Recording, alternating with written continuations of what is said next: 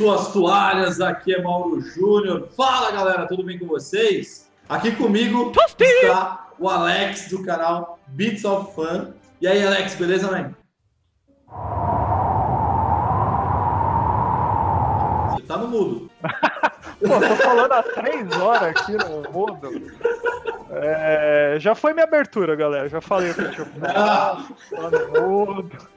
É isso aí, Guerra Infinita, é nóis. E também aqui no cast, The Avenger, o Ed, do canal Ed CarPlay. Fala, Ed, beleza? Opa, e aí, galera? Tô aqui tomando meu café com leite. Não confundam, que não é o que vocês estão pensando. Tudo bem com vocês? Galera, seguinte, não tinha como não falar do assunto do momento, que é Guerra Infinita.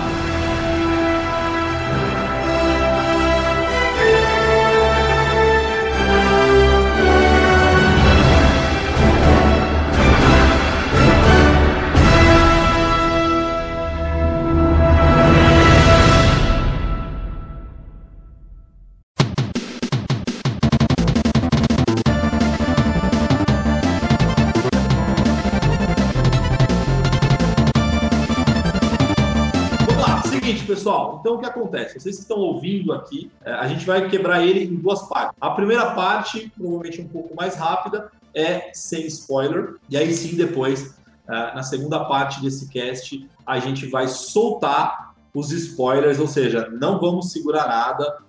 Então, quem não assistiu, se você não assistiu o filme, vá no cinema, vai lá, vale a pena. Agora, se você tiver afim, não liga para spoiler, ouça por sua conta e risco. Bom, para a gente começar, Ed, vou puxar você primeiro. Fala um pouquinho sobre a premissa do filme, né? Então, né, a Guerra Infinita, ele mostra basicamente o Thanos terminando o que ele começou há muito tempo e terminando algo que ele começou de um jeito que até comentaram comigo essa semana, inclusive o Ricardo, que já gravou o vídeo comigo, comentou, o que é verdade. O Thanos, ele tem uma construção de personagem muito grande antes dele ter tido o filme próprio. Vocês percebem que chegou o filme dele, é da Guerra Infinita, mas ele é um dos principais, né, o de grande destaque, então pode considerar um filme dele, e você já conhece muito do personagem dele pela participação em Guardiões da Galáxia, pelas cenas pós-créditos, e a missão dele. Se ele não explicasse muito como ele explicou nesse filme, as motivações dele, você já entenderia, mas aí ele acaba de explicar que ele quer o equilíbrio do universo, ele mostra com a joia da realidade o planeta Titã e as consequências do que aconteceu, né, isso não dando spoiler, ele mostra de uma forma bem simples o que aconteceu quando não teve equilíbrio do universo, e o que pode acontecer com todos os planetas, com todas as raças que não tiveram equilíbrio. Então ele busca o equilíbrio do universo, isso aqui não é spoiler, a gente sabe que tá nos trailers e nas HQs, pra isso ele tem que destruir metade dos seres vivos, e é isso que ele busca.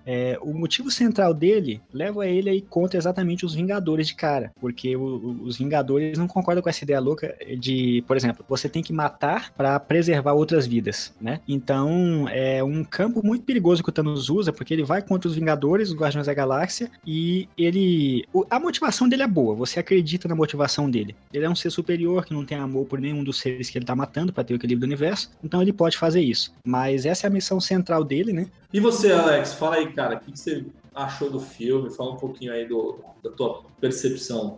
Eu gostei bastante, eu tinha um estigma assim que os dois filmes os últimos que juntavam a maior quantidade de heróis, né, o Civil War e o Guerra de Ultron, eu não gosto muito assim dos filmes de herói, eu acho eles bem fracos, tanto em história, tal, construção de personagem. Esse daí eu tinha um pouco de receio também por conta disso, né, às vezes juntar muito herói ao mesmo tempo, tal, ficar um negócio meio estranho, meio confuso, mas eu achei bem legal. O filme, também sem entrar em spoiler nem nada, né? Ele vai meio que intercalando as histórias, né? Então, os heróis estão meio que separados em algum grupo, assim, uns perseguem um objetivo, outros perseguem outro, então, cada um na percepção do que eles já viram que o Thanos é capaz de fazer ou o que ele tá buscando, né? E eu achei bem legal isso. Eu também não tinha essa expectativa, não assisto muito trailer, não vejo nada... muita coisa, assim, né, antes de ver o filme, então pra mim foi uma surpresa, assim, né, tipo, de ter vários heróis perseguindo diversos objetivos e todos com o mesmo fim, né, tipo, parar o Thanos. E eu achei que os heróis, a interação entre eles, até os que nunca interagiram antes, tal, estão bem legais, então, pra quem tá procurando uma história boa, né, não só, tipo, todos os heróis juntos e tal, vai encontrar também um filme com uma história bem complexa, assim, o vilão, como o Ed falou, tem uma motivação legal, você até sente uma empatia por ele, em alguns momentos, então eu achei bem bacana isso, é algo que eu não esperava antes de ver o filme, pra mim foi uma grata surpresa. Cara, eu assisti na pré-estreia, né? Uma coisa que eu recomendo, e eu gostei muito dessa experiência, eu me ferrei porque trabalhar no dia seguinte foi tenso, foi muito difícil, eu confesso, mas, cara, que experiência sensacional, assim, é uma experiência muito legal. A galera tava afim de assistir, então era uma galera que tava interessada em ver o filme e tal, e a galera aplaudia, cara, era muito foda, assim, o filme com uma galera com essa vibe. E recomendo, quem não teve essa oportunidade ainda, cara, vale a pena. Mas antes tenta pegar uma folga com o chefe e tal, porque trabalhar no dia seguinte virado, eu praticamente saí virado. E queria saber de vocês, na verdade, onde vocês assistiram a estreia, como é que foi? Foi em IMAX? O meu, assim, infelizmente, era a única opção que eu tinha, por isso que eu vou assistir de novo. Cara, eu assisti numa sala 3D e dublado, ou seja, acho que as duas piores opções que tinham naquele momento. Mas, nossa, enfim, dublado é um desastre. Era a única opção que eu tinha naquele momento, mas enfim, acabei assistindo. Mas eu vou assistir de novo um filme, agora legendado, eu quero assistir uma sala maior. Mas e vocês? E você, Ed? Onde que você assistiu a primeira vez? Sei que você já é a segunda vez que você assiste, né, cara? Mas a primeira, onde que foi? Fala aí. Foi num shopping aqui na Zona Sul de São Paulo, na Zona Sul de São Paulo aqui mesmo, a região da Vila Olímpia. E eu fui lá porque eu até falei no meu canal já isso, que lá tem uma cadeira que eu achei interessante. Não foi lá essas coisas, é uma cadeira da sala 4DX que chama, que essa sala, a cadeira balança, sai água na cara, tem ventilador, tem cheiro de fumaça, borracha, borracha queimada, fogo, sai fumaça quando tá tendo incêndio na sala. Então eu achei interessante. Aí eu fui ver, na verdade, não era tão interessante, porque o principal é o balanço da cadeira e não é melhor do que a The Box da Cinemark, né? Mas foi interessante. Agora vi lá, o principal quesito que eu achei que valeu a pena ter ido lá, e já quero recomendar para todo mundo que tá vendo, que vai ver depois gravado, eu vou compartilhar isso aqui lá também no canal, muita gente vai ver. Recomendo. Amigo, amiga, você, Mauro, você, Mauro e você, Mário. Desculpa, Alex. Nossa, confundi o nome do... O Mário foi, enfim, abduzido pelo Thanos. Eu quase se amei. O Thanos veio buscar o Mário. Então, o Mário não tá hoje. Vocês estão vendo. Vocês têm amor pela sua vida? Não veja. Filme grande, a primeira vez, dublado. Se você puder, você que tá nos assistindo, reservar um dinheirinho e guardar para ver duas vezes um filme que nem esse ou o próximo, veja, mas se você se ama, se você ama a sua família, não veja dublado a primeira vez. Eu tô falando isso porque eu vi primeiro legendado, quinta-feira, dia 26. Aí hoje, eu podia estar dormindo, eu podia estar matando, eu podia estar roubando, que nem diz o cara lá do Porta dos Fundos. Mas eu tava fazendo o quê? Fui ver dublado. Pra quê? Cara, eu tô aterrorizado. Parece que foi um filme de terror. Ridículo. Horrível. Que dublagem foi aquela? Eu tava falando com eles antes da gente começar a gravar, né, Mauro e Alex? Uhum. Mano, o que foi aquilo? Homem de Ferro falando, sai daqui, e o cara resolve falar, vaza daqui, pra ficar engraçado. Parece um filme de comédia. Não tem profundidade, você não sente... Tem fala, por exemplo, que Gamora, não vou dar spoiler agora, Gamora, outros personagens vão falar assim, cochichando, pra ficar mais sério. Uhum. O dublê não consegue fazer isso, então ele fala falando, é muito diferente. A própria interpretação, né, dos atores, você perde muito nisso, né, tipo, da emoção, às vezes, que o ator quis passar no momento e tal, às vezes na dublagem, por melhor que ela seja, às vezes você perde essa questão, né, tipo, do que o ator quis passar pro personagem. Não, mas é bom, assim, pra galera que tá acompanhando, tá ouvindo, experiência de cada um, né, porque eu assisti dublado e no 3D, o Ed teve a oportunidade de assistir tanto legendado quanto dublado, já assistiu duas vezes. Você foi legendado, né? Eu, graças a Deus, fui legendado. Se tivesse só dublado, eu preferia assistir outro dia também. Não curto, não. E é isso, galera. Então, lógico, cada um aí tem a sua escolha e tal. Mas fiquem cientes, principalmente do que o Ed comentou. Como eu não assisti ainda legendado, então eu não tive ainda... eu não tenho como comparar, fazer esse comparativo. Let's go. Acho que é isso, galera. Não tem como não falar do filme agora sem falar de spoiler. Spoiler! Spoiler! Spoiler!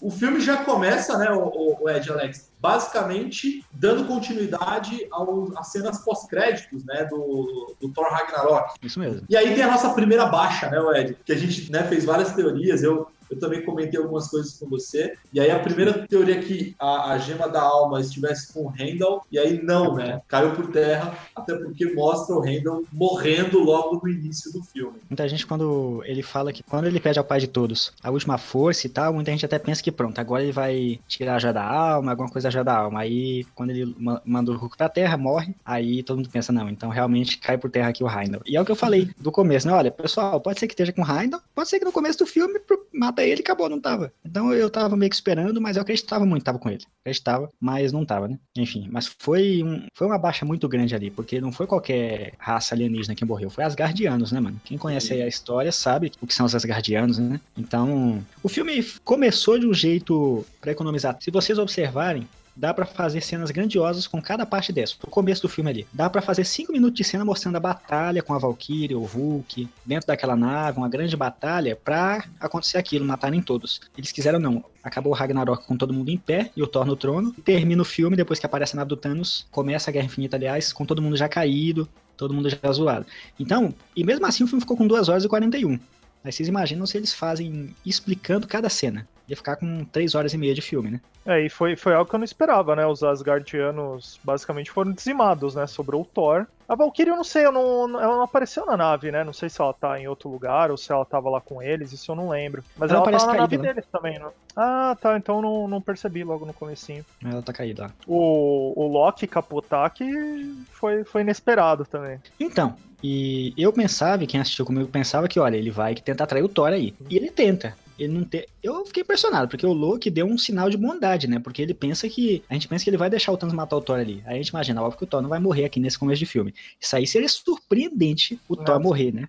Aí não foi, ainda bem. Mas quando ele fala, pode matar o Thor, eu pensei, não, será? Foi muito pesada aquela cena, inclusive. E aí, já que ele tentou acabar de matar o Thor, eu pensei, a única coisa que o Loki não vai fazer agora é tentar salvar ninguém, tentar matar o Thanos. E isso nos leva a crer que o Loki tinha um ódio muito grande de Thanos, né? Ou então ele tentou matar o Thanos pra arrancar alguma joia dele e se tornar maior que o Thanos, que é isso que ele quer, ser o rei de tudo. E aí foi a segunda baixa, né, cara? Acho que o filme ele já começa com 2 pés no peito, né, cara? Já mata o Heidel, mata o Loki, enfim. Eu fiquei extremamente surpresa, assim, eu não esperava esse início de filme desse jeito, não. Mas, na minha opinião, o que é legal é que mostra a primeira motivação do próprio Thanos e mostra que o cara tá realmente determinado, cara. Então, quem passar pelo caminho dele tá ferrado, né? Inclusive, ó, Douglas Lopes aqui, Mauro, eu tomo a liberdade aqui pra citar o nome de comentário, mas você que tá na live, mas eu tomo a liberdade porque ele falou algo interessante. O Thor fala que o Thanos mata metade dos Asgardianos. Essa regra de equilíbrio se aplica para todo o universo, mas muito bem lembrado isso aqui que o Douglas disse, porque metade se aplica a todo o universo, mas as Asgardianos morreram tudo, né? Porque explode a nave. Você concorda, sim, Alex? Sim, eu entendo que ele dizimou todo mundo que tá naquela nave lá. Ficou tanto que até quem tava caído vivo ainda mostra os guardas lá dele petando o cara, tipo,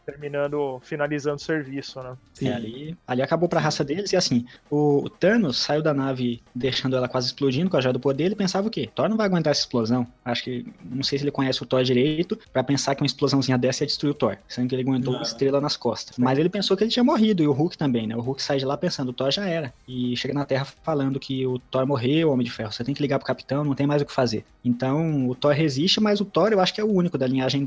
Os filmes da Marvel tem muito essa pegada de deixar o único da linhagem, né? Então o Thor acho que é o único que fica dos Asgardianos vivo, e tem o Odin na outra dimensão, né, que o Odin foi até muito citado nesse filme, né, vocês perceberam?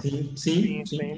Pai de todos me ajude, pai de todos não sei o que, quando ele vai pegar lá a estrela pra ligar ela pra fazer o machado, ele fala, pai de todos me dê força. Então o Odin tá por trás, dando força a eles, e isso mostra a importância do Odin, né. Não, e o arco do Thor, pra mim, pelo amor de Deus, foi a melhor coisa do filme, pra mim foi o arco do Thor. Era aquele Thor que eu queria ver desde o primeiro filme. Thor Ultimate, soltando o raio pra Tucotela, voando e soltando raio a rodo, foda-se todo mundo que tá no meu caminho. Esse é o Thor que eu esperava, cara. Pode crer. E aí, Alex, eu vou dar uma adiantada no filme aqui, mas a gente volta depois. Eu comentei que na sessão que eu estava, teve alguns aplausos e tal, de algumas cenas, e essa foi uma delas, cara. Quando ele chega em Wakanda, cara, arregaçando tudo, cara, o cinema foi abaixo, bicho. A galera gritava, velho. A galera gritava, foi sensacional. Não, eu já achei muito foda quando, também avançou um pouquinho, né, mas já pra aproveitar o gancho do Thor, é quando o Groot usa o próprio galho dele pra fazer a haste do machado. Eu achei muito foda isso daí. Puta que pariu, tem a porra do machado do Groot, velho, agora vai.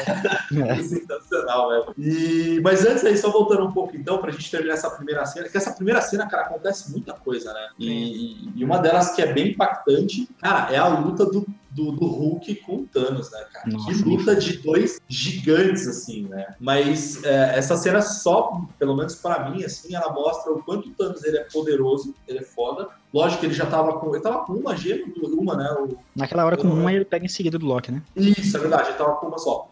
Mas mesmo assim, enfim, ele dá um pau, o pau é tão forte que ele fica com medo, né, cara? Tanto é que o Hulk, ele não sai mais, ele não aparece mais de medo, porque esse Hulk aí, eu vi até alguns sites, eu vi alguns comentários e tal, que se você pegar o Hulk do Thor Ragnarok, ele é um Hulk meio criança, né? Meio infantil, assim. E aí, quando ele toma esse pau do Thanos, é isso, né? É uma criança que tá com medo, né? Porque até então ele tava acostumado a ser o foda do negócio. E aí, quando ele pega alguém pra dar um pau nele, ele ficou assustado, assim. Foi bem... Puta, que cena foda, assim. Eu adorei essa cena. Isso me deixou um pouco triste no resto do filme, porque eu sempre acho que eles... tentam dar um jeito de dar uma nerfada no Hulk, assim, senão o Hulk ia ficar muito foda, né? Tipo, o Hulk vai lá, dá um pau e todo mundo acabou. Tá aí, beleza, mas eu fiquei meio sério, assim, que, tipo, ele não voltou a ser o Hulk até o final do filme. Mas dá pra entender, assim, entendo, mas acho que seria legal se ele tivesse voltado já nesse próprio filme. Eu tenho uma teoria do porquê que eles podem estar fazendo isso. Lembrando que ano que vem vai ter a parte Guerra Infinita, não é Guerra Infinita parte 2, é Vingadores 4, né? Não é mais parte 2. Como ano que vem vai ter um filme que vai explicar tudo o que aconteceu nesse, eu tenho a teoria do Hulk. Tipo, todo mundo tá que nem eu e vocês. Hulk, oi? O que aconteceu? Hulk com medo? Todo mundo tá assim. Meu, vocês acham que eles não estão preparando um flash page, que é aquele momento do Thor em Wakanda, pra o Hulk no próximo filme? Porque o Hulk nunca usou a super fúria dele, né? Sim. Você já sabe o que é a super fúria do Hulk nas HQ. Ele pisa e destrói, causa um mini terremoto, destrói uma cidade quando ele tá na super fúria. Isso nunca passou perto de aparecer no cinema, nunca. Aí você já pensou, se eles estiverem guardando isso, tá? O Hulk enfrentar o Thanos assim, e aí depois a Capitã Marvel vem e termina o serviço? Pode acontecer. E muito provavelmente, talvez, por ter aquele lance daquela relação entre o Banner e a Black Widow, né? Então pode ser que aproveitem isso no próximo filme, dela tá num momento ali que ela, sabe, vai morrer ou tá tomando um pau de alguém, e aí o Hulk aparece já, né? Tipo, full putaço mesmo, destruindo tudo. Let's go. Passando essa parte, bom, o Hulk ele acaba caindo na casa, na mansão do Doutor Estranho, e aí começa, né? Aí a gente começa a ter os primeiros encontros de personagens que até então nunca tiveram se encontrado no universo, né? Então, o Banner com o Doutor Estranho, e aí tem também o próprio Doutor Estranho com o Tony Stark. E, cara, que encontro, hein, cara? Eu achei sensacional, que são dois caras com ego lá no alto, e aquela disputa, né, de quem é o mais... foda, né? O que é mais inteligente e tal.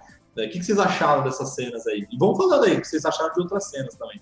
Eu achei legal esse começo aí deles se encontrando, e até o fato deles estarem enfrentando um inimigo que também é um mago, né? Tipo, dá aquele lance do Doutor Estranho achar que ele sabe enfrentar muito melhor do que o Iron Man e tal. E é quando o Iron Man mostra já a armadura nova dele, né? Que é feito de nanotecnologia, que eu também achei bem legal. Também é inspirado em uma das armaduras que ele usou durante um tempo nas HQs. E eu acho que ficou... Eles já começaram mesclando um humor legal nessa situação, que aí o Homem-Aranha entra no meio de bicão ali na luta entre os três ali. Então ficou um negócio divertido, mas foi uma luta muito legal também. E o desenrolar dela, né, tipo... eleva o filme a uma parte lá no final também, que é muito foda, né? Quando eles vão pro planeta Titã e tal, justamente por causa desse encontro, até que sem querer ali, que o Homem-Aranha vai junto com eles e tal. E aquela cena lembra muito o que aconteceu no começo da batalha do Vingadores 1, e eu achei ela até uma cena rápida, só que bem explicada. A cena,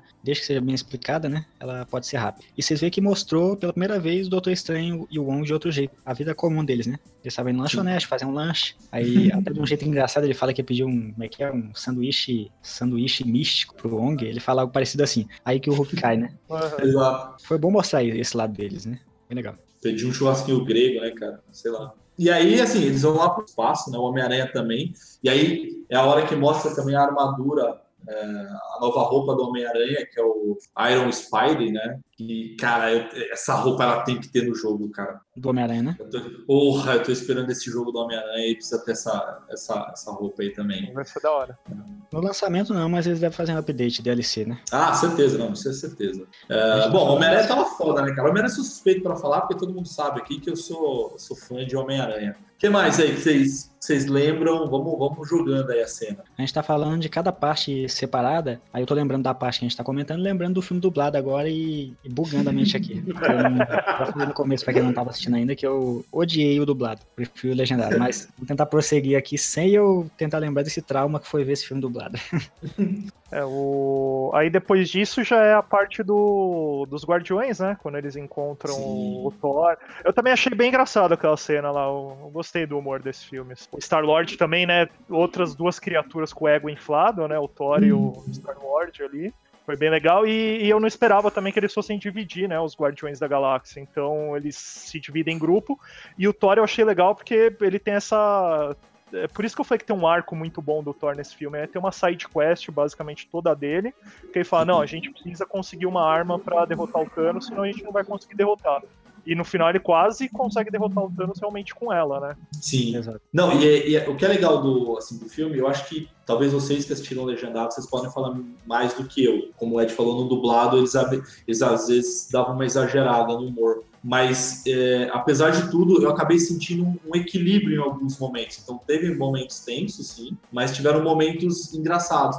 E os momentos mais engraçados, geralmente, era quando os Guardiões da Galáxia estavam inseridos, né? Porque é declarado, né? O filme solo não, né? Mas o filme dos Guardiões da Galáxia é um filme mais de comédia. E como você disse, Alex, eu acho que essa química do Thor com os Guardiões ficou muito legal, até porque a própria Marvel acabou levando um pouquinho do filme do Thor mais pro humor, né? Então acho que casou bastante os dois. Sim, o Thor Ragnarok pra mim foi um dos melhores filmes, assim, de herói, justamente porque eles quebram esse negócio dos Asgardianos, que são deuses e tal, e falam, não, na verdade os Asgardianos são uma raça alienígena como qualquer... E acontece as coisas do caos lá também. Sim, são super fortes e tudo mais, mas são alienígenas também, né? Então eu achei legal ele, junto com Guardians of the Galaxy, que mostra justamente isso, né? Tipo, o lado mais humanizado, assim, do Thor e essa, tipo, briga de ego e tal. Até o Rocket Raccoon dando uns conselhos, né, pro Thor, assim, servindo como papel, tipo, quase de um mentor dele. Eu achei bem legal essa dinâmica que eles fizeram. Como o filme foi em Titã, como essa parte que filme, essa parte foi em Titã, não sei se vocês perceberam isso. É uma coisa simples, né? Nada demais de explodir a mente, mas é um detalhe. Por que vocês acham que o Thanos, por que a Nébula fala, Guardiões, me encontrem em Titã? E por que o Thanos foi pra lá? Pra ter aquela batalha que tentam fazer o Thanos dormir pra tirar a manopla. Podia ser na Terra, podia ser em Marte. Por que Titã? Porque não teve nada especial em Titã. Joy não tava lá, da alma. Não tinha nada lá. Não teve. Que nem muita gente pensava que o Hendrix ia estar lá. E a galera que faz as armas, a arma do Thor, ia ser buscada lá e tal. Nada disso aconteceu lá. Então por que Titã? Vocês conseguiram perceber? Senão eu vou falar o que eu já disse, não é nada, meu Deus, que coisa, mas é só por um motivo. Por que vocês acham que foi em Titã? Eita, sei não, manda aí, velho. Sei que Alexão? Eu passo também. Ajuda os universitários. Não, é porque assim, só teve um momento. O que teve de especial lá? Quando o Thanos usou a joia da realidade pra mostrar o que era e o que foi. Foi só pra construir. Só pra construir o personagem mesmo. Era um planeta importante pra ele, né? Era o planeta natal. E ele, inclusive, tô lembrando da dublagem de novo. Sai, dublagem. Quando ele vai falar pra o Doutor Estranho, quando ele comenta com o Doutor Estranho como era, aí ele fala assim, eu quis fazer o rei daqui, sei lá, quem matar metade dos seres vivos, mas me chamaram de louco. Na dublagem falaram demente, que é uma palavra maior do que é louco, mas não sei porque trocaram. Aí foi só por isso, só pra mostrar o que era e o que foi depois. Então, e até pegando esse gancho aí, o que a gente comentou na parte livre de spoilers ainda, né, eu acho que esse arco do Thanos é muito legal. Igual você falou, você pode até interpretar como se o Thanos fosse o personagem principal desse filme mesmo. É um arco legal dele ali que mostra que, tudo bem, o cara tá levando ao extremo essa ambição que ele tem. Tem um sentido por trás disso, né? Ele também sofreu no planeta dele, ele deu a ideia de Então vamos exterminar a população aleatoriamente, não vamos pegar só os nobres e os ricos e salvar e matar os pobres. Então, tipo, você vê que ele tem um lado até que humanizado, mais elevado a esse nível insano, né? Que mostra também no filme. Naquele momento que ele acerta o Stark, né? Ele fala que respeita ele, em Titã ainda, que respeita ele e fala que espera que se lembrem dele. Aí ele quase vai matar ele naquela hora, né? Ao mesmo tempo parece que ele é meio desequilibrado, porque se ele já dominou o Homem de Ferro ali, não ia levantar com aquele negócio aqui. Então se ele encostou ele lá na pedra e fala, eu te respeito, Stark, quando eu terminar metade dos humanos ainda vou existir. Ele ia matar ele depois pra quê? Se ele já tinha, né, tonteado ele. Aí impedem, né? Aí o Doutor Estranho fala, não, deixa que eu te dou a joia do tempo. E detalhe, esse então foi o único jeito que o Doutor Estranho viu, naqueles 14 milhões e 613 vezes que ele foi pro futuro, ele viu os 14 milhões... 613 mil vezes eles no futuro e como que ia terminar, né? As consequências. E isso foi legal porque eles não deixaram assim na cara, mas dá a entender realmente que o Doutor Estranho tinha falado que deixaria o Iron Man morrer, não importa o que fosse, ele não daria a joia. E aí quando ele dá a joia, ele fala justamente pro Stark que era o único jeito da situação correr, né? Então... E aí vai desencadear, né, uma série de eventos ali, o Nick Fury entrar em contato com a Capitã Marvel e tal. Inclusive já falaram que vai ser a personagem mais forte, né, desse universo cinematográfico. É, o super-homem da Marvel. Exato. Ela é a única que pode dar de cara, assim, com o Thanos. Eu ainda acho que a Capitã, por ela não ser um celestial, né, um Anaboviol, ela não pode dar de cara com o Thanos com as joias. O Thanos com as joias é um deus. Sim. Mas sem as joias, ela passa do Hulk, ela ganha dele na porrada, né? Por isso que ela é a esperança aí. Eu creio que no próximo filme, ela vai se aproximar do Thanos num momento de fraqueza, ou com não todas as joias, ou ele não vai estar com a manopla, algo assim. Vai acontecer algo parecido, eu acho. Let's go. E aí, Ed, essa aqui eu acho que pra você, que você fez um vídeo muito legal, que é sobre o Caveira Vermelha, né? E aí o José Vitor também e o Matheus comentaram aqui o que você achou dele, porque ele aparece, né, principalmente bem na parte da joia da alma, né, que é uma das cenas mais tensas, acho que do filme todo, né? Aí acho que a gente pode até falar dessa cena. É a parte de maior surpresa, né? E eu acertei em parte a teoria do Caveira Vermelha, porque eu não citei na minha teoria o local que ele estava, mas a parte que eu acertei foi que Caveira não morreu, muita gente dizia que ele morreu, né? E assim, se vocês notar lá no filme do Capitão 1, se vocês lembrar, porque é um filme antigo, né? Quando ele vai subindo, o corpo dele começa a se desmaterializar. Dentre várias coisas, eu pensei que isso é mais um fator que pode ser que ele foi pra zona negativa. Aí não, a Marvel podia colocar ele onde quisesse, né? Podia colocar ele em Asgard, numa prisão. Resolveu colocar ele nesse planeta Vormir, que é um planeta do sistema Kree. Ele envolve o sistema Kree, mas até comentaram isso lá, ele não é do sistema Kree. Mas tá nesse planeta, e eu achei que eles podiam usar a joia da alma não só no Raidor, podiam usar a joia da alma com Adam Warlock, mas não com ele. Envolver ele, sabe? Ele foi para os Soberanos, e a joia ficou no caminho com alguém, escondida. Eu acho que eles podiam aproximar mais as HQs. Preferiram usar isso, o que não ficou ruim, né? Não estraga a experiência também não, mas tinha jeitos melhores de usar. Mas como eu digo, isso não estraga o filme, ficou maravilhoso. E, o Caveira não morreu. Mesmo aparecendo nesse filme, mostra o Thanos jogando a Gamora,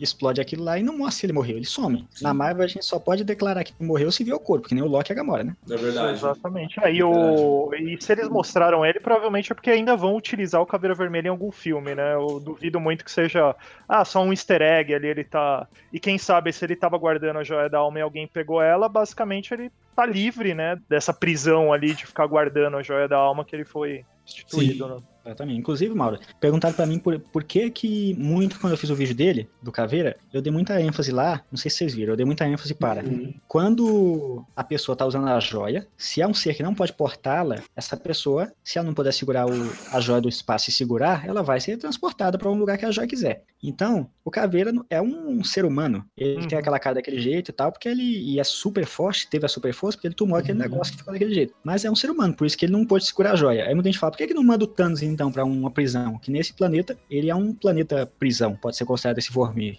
inóspito, sozinho. A autoconsciência do Tesseract mandou o Caveira para esse planeta, não manda o Thanos porque o Tesseract ele pode tomar decisões desde que alguém que não possa pegar nele, pegue nele. O Thanos é um ser autossuficiente, ele é considerado um deus, um ser poderoso. Então, por mais que a consciência do Tesseract não concorde, ela vai ser usada, né? O poder do Tesseract vai ser usado. Porque é um ser superior que tá segurando, né? por isso que o Loki consegue segurar ele, dar pro Thanos, porque são seres superiores, não são qualquer um. Verdade, verdade. E aí, só pra gente fechar a cena, cara, eu acho que essa, mais do que qualquer uma, mostra o quanto o Thanos está determinado, né? Porque, primeiro que a Marvel conseguiu enganar todo mundo ali, da origem da joia, né, da alma, eles conseguiram fazer muito bem o trabalho dele. Isso é até legal, né? Eu acho que é muito legal, Ed. Apesar de a gente fazer várias especulações, várias teorias e tal, é muito legal, acho que, ser surpreendido no cinema, né?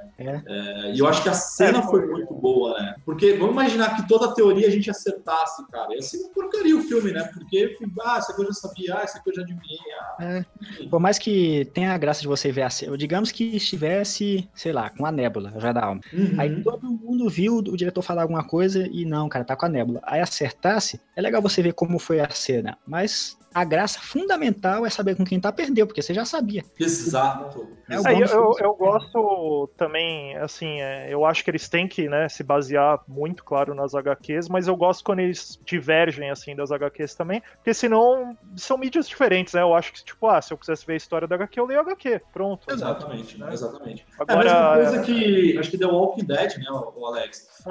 Por mais que tenha algumas semelhanças, tem algumas cenas que vêm dos quadrinhos, mas a história tomou um rumo completamente diferente do quadrinho, né? Então, acho que é muito legal. Você tem duas mídias, né? Você tem duas coisas para poder... Até mais que você tem públicos diferentes também, né? Não é quem lê HQ necessariamente que vai assistir o filme, ou quem assiste o filme vai ler HQ e vice-versa. Então, eu acho legal essas divergências que eles fazem, desde que sejam coerentes também, né?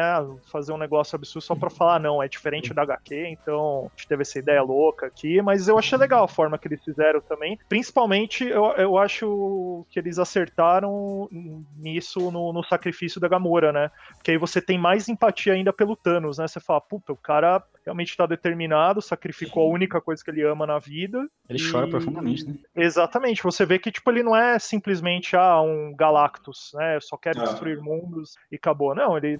é também um ser vivo que tem sentimentos, enfim, e sofre também as consequências dos seus atos, né?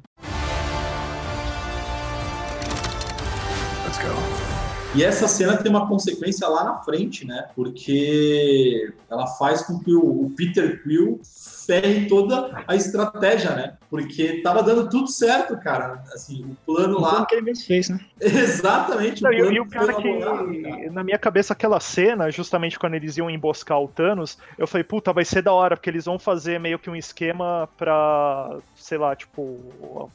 prender o Thanos de alguma forma e tal, provavelmente usando amantes mesmo, né?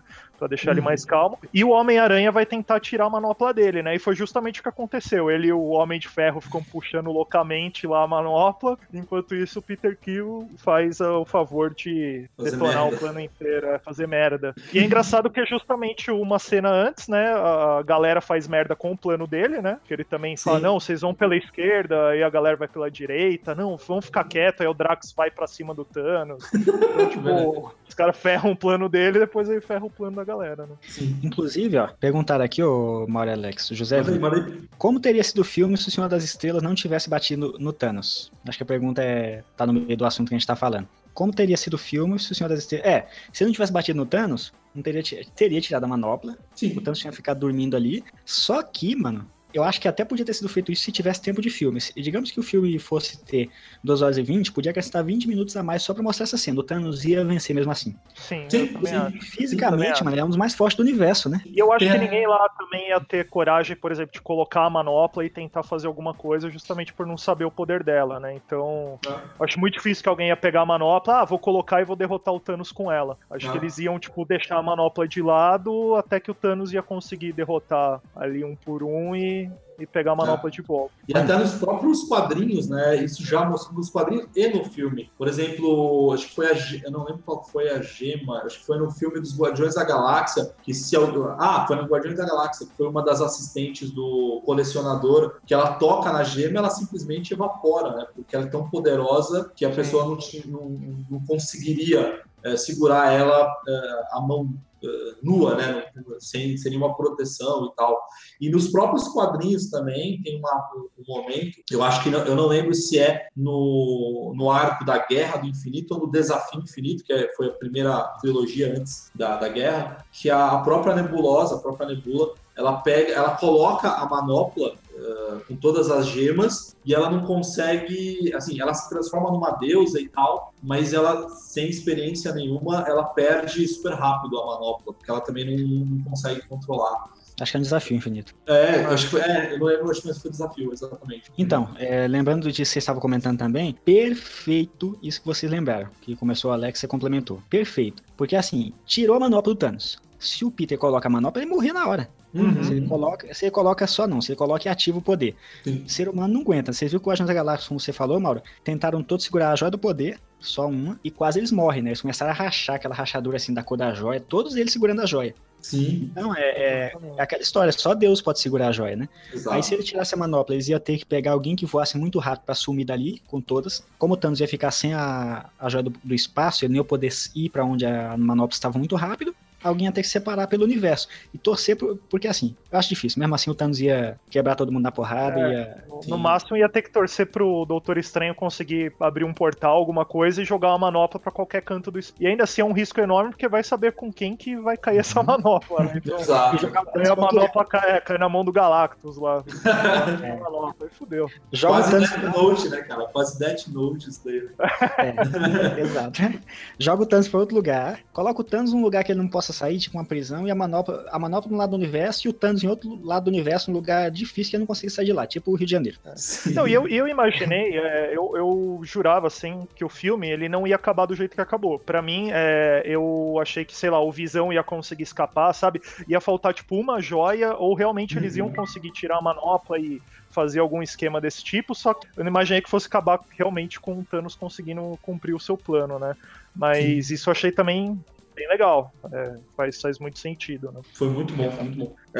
E essa cena foi muito boa também, né? Do próprio, quer dizer, o arco do Visão acho que foi muito legal, né? O cara tava lá todo feliz, agora namorando e tudo mais, e uma coisa que eu achei muito boa, sensacional, assim, é que esse acho que foi o único filme que mostrou como a feiticeira Escarlate, ela é foda, ela é poderosa. Acho que esse filme fez justo aos poderes dela, porque mostrou que ela é muito foda mesmo, né? Eu até achei assim que ela ia, por isso que eu pensei que o Visão ia escapar, porque na prática até nas HQs, os poderes dela meio que ninguém sabe exatamente o limite deles, né? Então se você for pensar, ela até poderia teleportar ele pra algum outro canto, ou enfim, explodir o Thanos pra longe, sabe? Ela teria essa habilidade se você for se basear nas HQs, assim, ela ficaria num estado emocional tão em choque que, sei lá, causaria o caos que ninguém conseguiria compreender, ia mexer com outras dimensões, sabe, fazer um negócio caótico. Mas eu achei legal também, assim, pelos filmes, realmente mostra que ela é um ser muito mais poderoso que os outros, e o Thanos também foi muito esperto nesse momento, né, de usar a joia do tempo lá no momento certo, quando todo mundo já achou que,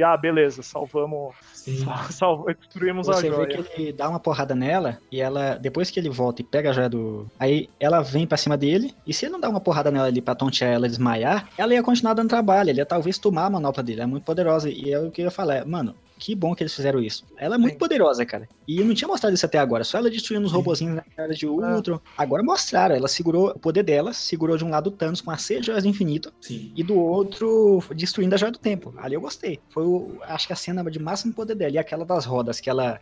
para todas, sim. Foi muito louco também. Foi animal mesmo. Let's go. Aí teve esse final que eu também achei extremamente surpreendente. Eu não esperava que ele acabaria dessa forma, porque como a gente viu, depois que eu já estava acompanhando um pouquinho nos sites, no próprio canal do Ed, mas depois que a gente começou a gravar, você acaba meio que se aprofundando ainda mais, né? Você acaba vendo mais, tanto é que eu brinco muito com ele, que ele me fez ficar viciado na série dos Agentes da S.H.I.E.L.D., né? Agents of S.H.I.E.L.D. Eu cheguei na 4ª temporada, Ted, tô acabando ali, já tô avançando pra poder gravar contigo aí. Caraca, isso. Maratona total. Enfim, mas diversos sites, meio que falava-se que esse filme aqui ia ter uma conclusão, e eu achava que o ciclo do Thanos, em alguns momentos, eu achava que o ciclo do Thanos meio que acabaria nesse filme. Por mais que fosse um filme só e tal, mas eu achei que meio que acabava. E não, né? Na verdade, ele só fez esse plot aí, essa virada, e tem muitos considerando, e eu concordo, nada mais é do que o Império Contra-Ataca da Marvel, né? Não, e os caras são tão foda que, assim, normalmente eu não fico no hype, eu fui ver esse e tal, curto bastante, mas eu não fico assim, puto, vou ver trailer, vou ver teaser, vou ver não sei o quê. Mas, pô, agora eu não consigo parar de pensar, preciso ver Vingadores 4, velho, como que vai dar continuidade a isso, o que vai acontecer com o Capitão Marvel? E tem umas teorias bem legais também, né, que o pessoal tá falando, que a Capitã Marvel, parece que o filme dela vai se passar nos anos 90, que é a origem dela. Legal. E tanto que no final o Nick Fury, na cena pós-crédito, ele manda por um pager, né, uma mensagem pra ela. Então, isso. A teoria é que ele está mandando uma mensagem pro passado. Ele não tá mandando uma mensagem agora, tanto que ele não usou um celular, nada do tipo. Ele usou um pager modificado. E aí aparece o símbolo dela ali na cena pós-crédito. O que eu achei me deixou com mais vontade ainda de ver os próximos filmes. Eu não tava nem pensando no filme dela, vou ser sincero. Agora não consigo tirar da cabeça, velho. Sim. Aí eu acho assim que esse pager pode ser o único meio de contato com ela, não importa onde ela esteja. Ela pode estar no passado, mas como ela ia para outro tempo, se é que vai ter viagem no tempo no filme dela, algo parecido, não vai ter flashback, na verdade. Mas como ela pode estar em outro tempo, vai ser o único meio de contato que foi deixado para Nick Fury, que é o agente mais de alto nível de segurança, né? Uhum. Então, é o único cara que seria confiado ter contato com a Capitã Marvel, né? Qualquer outra pessoa poderia chamar ela por outros motivos. Ele tá chamando realmente por causa de extinção. Então, assim, o filme dela, não é nem o dos Vingadores 4, o filme dela não vai ter mais surpresa, eu acho. Mais teoria errada e surpresa, porque é o filme que vai ser tão importante quanto o 4, vai explicar quem ela é, de onde ela vem, como, no final do filme dela, como que ela vai chegar pra salvar geral, porque é ela que vai salvar geral, a gente já imagina, né? Sim. Uma teoria que eu vi que pode ser interessante também é que vai ter também o filme do Homem-Formiga, né, e a Vespa, que ele também não apareceu no filme, então ainda não se sabe o paradeiro dele, e estão falando que acho que nesse filme ele vai desenvolver aquela viagem quântica, né, no tempo, espaço ali, então pode ser que ele volte no passado também pra trazer a Capitã Marvel pra ajudar eles, ou algo do tipo. O que também seria legal, né, tipo, juntar esse filme de um herói solo, né, e acho que com o Thor Ragnarok também, até com o Capitão América Civil War, eu acho que eles não estão mais fazendo filme solo, né, dos personagens, só com aqueles personagens, né, eles estão também trazendo cada vez mais o filme que leva um nome só pra todo o universo Marvel também, né.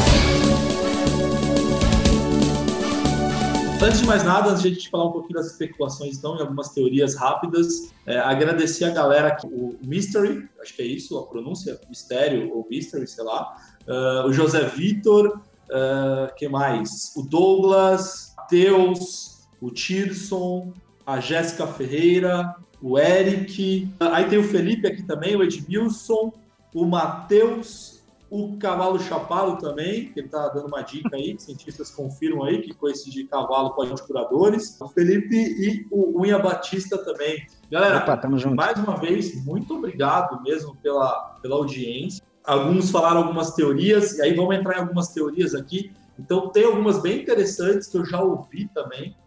Uma delas é a do próprio Homem-Formiga, porque tanto o Homem-Formiga quanto o Hank Ai, né, o Gavião Arqueiro, eles não apareceram nesse filme, e aí a justificativa foi que eles fizeram um acordo com o governo e tal, de prisão domiciliar e tudo mais, mas o Homem-Formiga é um cara que pode ter uma participação e uma importância muito grande nessa...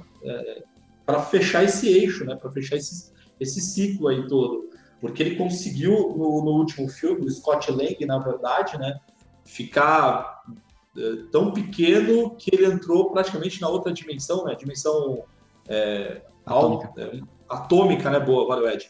E aí, algumas pessoas aqui disseram que essas pessoas que se dissiparam, que supostamente morreram um estalar de dedos do Thanos, simplesmente foram parar na alma na joia da alma. Pode ser que o Homem-Formiga tenha aí uma participação. Inclusive, eu até recomendo, galera, um canal que ele comentou sobre essa teoria aí do Homem-Formiga, que é o do PH Santos, é um cara sensacional, um cara que fala de cinema, inclusive ele é do site Cinema com Rapadura, mas tem o canal dele, que é do PH Santos mesmo, e ele comentou, fez essa teoria. Curtam lá, o cara é grande, gigante, enfim, mas acho que vale super a pena comentar e multiplicar. E se vocês forem lá, coloquem no comentário lá que vocês viram pelos canais do Passa de Fase, do Ed e do Beats of Fun, no canal do cara lá, porque vale super a pena. E vocês aí, o que vocês acham, né, as suas teorias? Bom, já falei, né, algumas que eu tinha visto, assim, eu acho essa teoria legal, se ele, do Nick Fury poder ter comunicado a Capitã Marvel,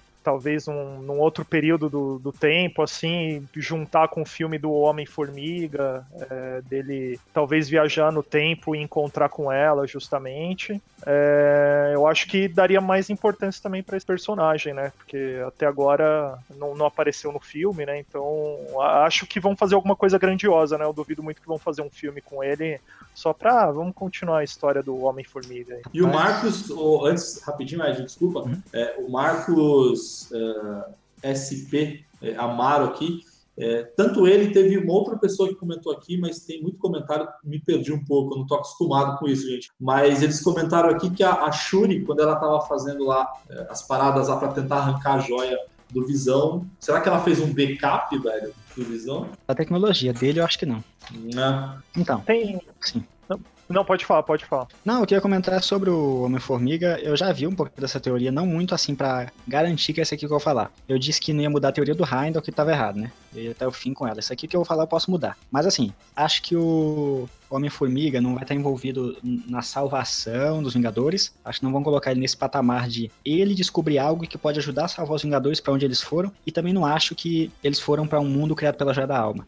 A Joia da Alma cria mundos, mas aí tem outra questão. Quando a Joia da Alma é usada, por que ela cria mundos? Envolve o sacrifício, porque quando vai ser usada a joia, tem que ser por um motivo de sacrifício. Por que eu acho que eles não foram pra mundo criado por Joia da Alma? O próprio filme fala, o Fausto Diabano, fala que por misericórdia eles vão ser salvos por Thanos e vão ter uma morte sem dor. Vocês veem que todo mundo que morre não começa a gritar. É uma morte que a pessoa só deixa de existir. Então, se eles tivessem sido presos, muda o sentido do que a joia está fazendo. Ela está prendendo ou deixando de existir a pessoa, ou matando. Então, é bem diferente você mandar alguém deixar preso num lugar, por mais que a teoria é muito boa, eu já li alguma coisa sobre ela, ou matar. Eu acho que as pessoas morreram, entre aspas, né? Vão voltar, não todos, mas vão voltar. Os que vão voltar, mas eu acho que deixaram de existir mesmo. Agora, eles não existem. E o Homem-Formiga, eu acho que não participou porque ele tem o quê? Ele tem outras coisas que ele tá cuidando, e isso a gente vai ver no filme dele. Ele não participou porque não participou mesmo, ele tá cuidando da vida dele, ele tava sendo procurado, inclusive, fugindo do acordo de Sokovia. O filme dele vai mostrar pessoas que desapareceram, eu acho que vai ter tudo isso. Mas eu acho que não vai ter essa escala, não. Ele vai vir porque já tem pouco herói no Vingadores 4 pra ajudar a ameaça. Mas eu acho que nem foram pra Joia da Alma e nem que ele vai ajudar a salvar, não. Eu também acho que a galera ali que desapareceu morreu mesmo, porque